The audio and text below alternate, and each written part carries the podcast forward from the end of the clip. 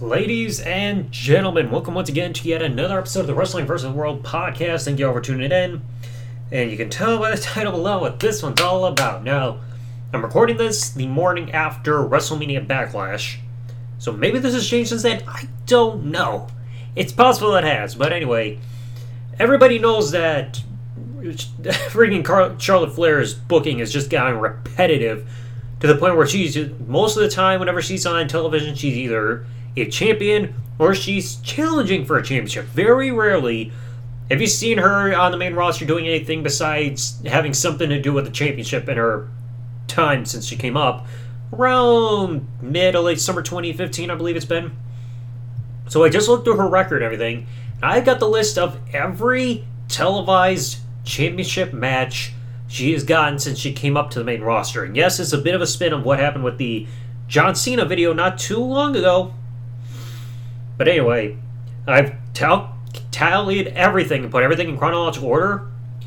When you combine the Raw, SmackDown, NXT, Divas, and Tag Team Championships, she has had 29 combined televised title shots. Those 5 championships combined. And I'm going to go through everything and then tell you all how many of those are for each. So stick around for this one. So we all know she came around the summer because there's a whole Divas Revolution, which nobody cares about. The first match she had was on the September 14, 2015 Raw against Nikki Bella for the Divas Championship. And of course, there was that whole switcheroo thing. So title change did not happen as expected. That means Nikki Bella broke the record for the longest Divas Championship in history. Yay. Which led to match number 2. At the Champions 2015 against Nikki Bella once again for the Divas Championship. Charlotte would win the championship. Bada boom, that's all done. Third shot. I technically put up this on the list because it was a championship on the line despite the fact that her championship was also being retired. WrestleMania 32, Sasha Banks, Becky, Charlotte, triple threat. Retiring the Divas Championship, and the winner would become the Women's Championship. So, they're challenging for the Women's Championship, would be the Raw Women's Championship. So, third match on the list, I count it. Now, match number 4, SummerSlam 2016 against Sasha Banks for the Women's/Raw Women's Championship. This is where things started to get repetitive a little bit because the title changes were happening frequently where Charlotte would win on pay-per-view and Sasha would win on Raw, like it even matters. Number 5, after already dropping the championship and then eventually regaining it and bounce back and forth, so you get another shot for shot number 5 at Hell in a Cell 2016 against Sasha Banks, first ever women's Hell in a Cell match. And the less said about that, the better. Numero 6, Roadblock, end of the line, getting once again the Raw Women's Championship match against Sasha Banks in the Iron Woman match. It had to be gender specific. Number 7, she'll get the title shot for the Raw Women's Championship against Bayley. That would be a loss, which would be Charlotte's either first overall or first one-on-one loss on pay-per-view after 16 victories. People keep saying, why did this happen? Why did she lose on this random pay-per-view? 16. Father, 16 world champion, so 16-0 before her first loss in pay-per-view. It makes sense. Number 8, the following pay-per-view, WrestleMania 33 Fatal 4-Way Elimination Match against Bayley, Nia Jax, even though I misspelled it right here on my paper everything, I put XK, and Sasha Banks Fatal 4-Way Elimination Match for the Raw Women's Championship. Once again, failed. I believe she was the last woman eliminated here. Then, of course, the draft happened. She goes over to SmackDown, and very quickly, April 25th, 2017 edition of SmackDown, I believe it was a no contest ruling against Naomi for the SmackDown Women's Championship. Fast forward about 6 months for title shot number 10, Hell in a Cell 2017 against Natalya for the SmackDown Women's Championship. Fails to win it there. Title shot number 11, November 14th, 2017 edition of SmackDown Live. She would defeat Natalya for the SmackDown Women's Championship, and that would lead to her being the whole SmackDown Women's Champion and representative for the whole Raw vs. SmackDown crap at Survivor Series just a little bit later. Number 12, after losing the championship via the Money in the Bank cash-in by Carmella, she unsuccessfully challenged Carmella for the SmackDown Women's Championship at Backlash 2018. So less than 3 years, she's already on 12 televised title shots. Then, of course, she went away for a little bit. All of a sudden, she comes back, and it's announced, oh, if you defeat Carmella, you get added to the SmackDown Women's Championship match against Becky Lynch and Carmella, making a triple threat at SummerSlam. Even though she was away for several months, she comes back, and she's immediately given an opportunity to challenge for the championship. So that leads to championship match number 13, SummerSlam 2018, where she wins the SmackDown Women's Championship again against Carmella and Becky Lynch. This became a repetitive thing because it's like she's gone for several months, comes back, automatically gets the opportunity to be in the championship match rather than just stepping aside and waiting. Just like, oh, we gotta have her in. We don't know what else to do with her. So then after she gains the championship, she loses it to Becky. She challenges Becky for the SmackDown Women's Championship at Super Showdown, which is the one over in Australia. I believe that one ended in disqualification. Remember something right. Then you lead to match number 15, October 9, 2018 edition of SmackDown Live. I think this was a double countout where she challenged Becky Lynch for the SmackDown Women's Championship. Then leads to number 16, the All Women's Pay-Per-View, Evolution. Charlotte will lose against Becky Lynch in the last women's standing match once again, SmackDown Women's Championship. Fast forward a couple of months, either a month or two, and for title shot number 17, TLC 2018, fails to win the SmackDown Women's Championship in a TLC match against Asuka and Becky Lynch. Asuka will win this, new SmackDown Women's Champion. Fast forward a few months for title shot number 18, March 26, 2019, SmackDown would defeat Asuka for the SmackDown Women's Championship, and that would make her SmackDown Women's Champion leading into WrestleMania. Speaking of which, title shot number 19, WrestleMania 35, Triple Threat against Becky Lynch and Ronda Rousey, winner take all, which means she was challenging also for the Raw Women's Championship, but Becky would get the win, becoming a double champion, not unifying because both titles were still active. Yeah, it's whatever. Title shot number 20, Money in the Bank 2019. Charlotte would successfully defeat Becky Lynch, become the SmackDown Women's Champion, and then right afterwards, Bayley would successfully cash in her Money in the Bank. Thank you, Bayley. Title shot number 21. A couple months later, Clash of Champions 2019. Charlotte failed to win the SmackDown Women's Championship against Bayley in the pay-per-view. Then the following month, title shot number 22. She would win at Hell in a Cell 2019 against Bayley to become the SmackDown Women's Champion for the quadrillionth time. Menacing. So then afterwards, I don't know if this was a part of the wild card rule or something, but all of a sudden, the November 8, 2019 edition of Raw, she would team with Becky Lynch to unsuccessfully challenge the Kabuki Warriors to the Women's Tag Team Championships. Then we had the whole title shot number 24, the special Starrcade 2019 Fatal 4-Way Tag Team Match would fail to win the Women's Tag Team Championships with Becky Lynch against the champions Kabuki Warriors and other challengers Alexa Nikki Cross and Bayley Sasha Banks. A little bit forward, TLC for title shot number 25 already. Failed to win the Women's Tag Team Championships at TLC 2019 with Becky Lynch against the Kabuki Warriors in the Tag Team TLC match. That was the one, of course, where Kairi Singh got concussed. Hopefully she's okay. Title shot number 26, WrestleMania 36. After becoming the Royal Rumble winner, she decided to challenge Rhea Ripley for the NXT Women's Championship and would successfully defeat her to become the new champion. First time ever where a Royal Rumble winner would actually challenge for an NXT championship, which is a little surprising. A few months later, for title shot number 27, the June 17, 2020 edition of Raw, she would unsuccessfully challenge Asuka for the Raw Women's Championship. Title shot after being away for a little while, title shot number 28, TLC 2020, originally was supposed to be Asuka and Lana versus Nia Jax and Shayna Baszler for the Women's Tag Team Championships. Lana was written out of television, saying she got a leg injury. So who comes back that night to team with Asuka? The returning Charlotte. Her first match back, and it's a championship match.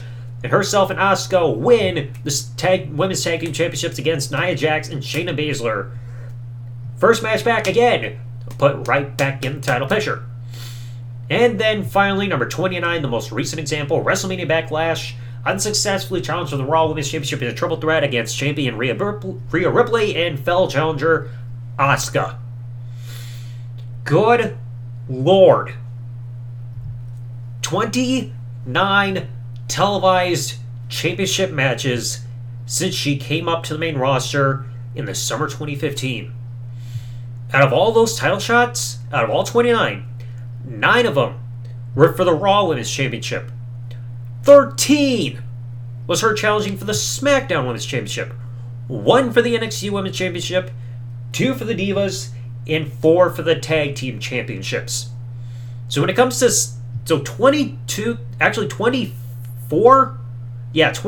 the 29 title shots were for the main roster's single women's championships that she could challenge for.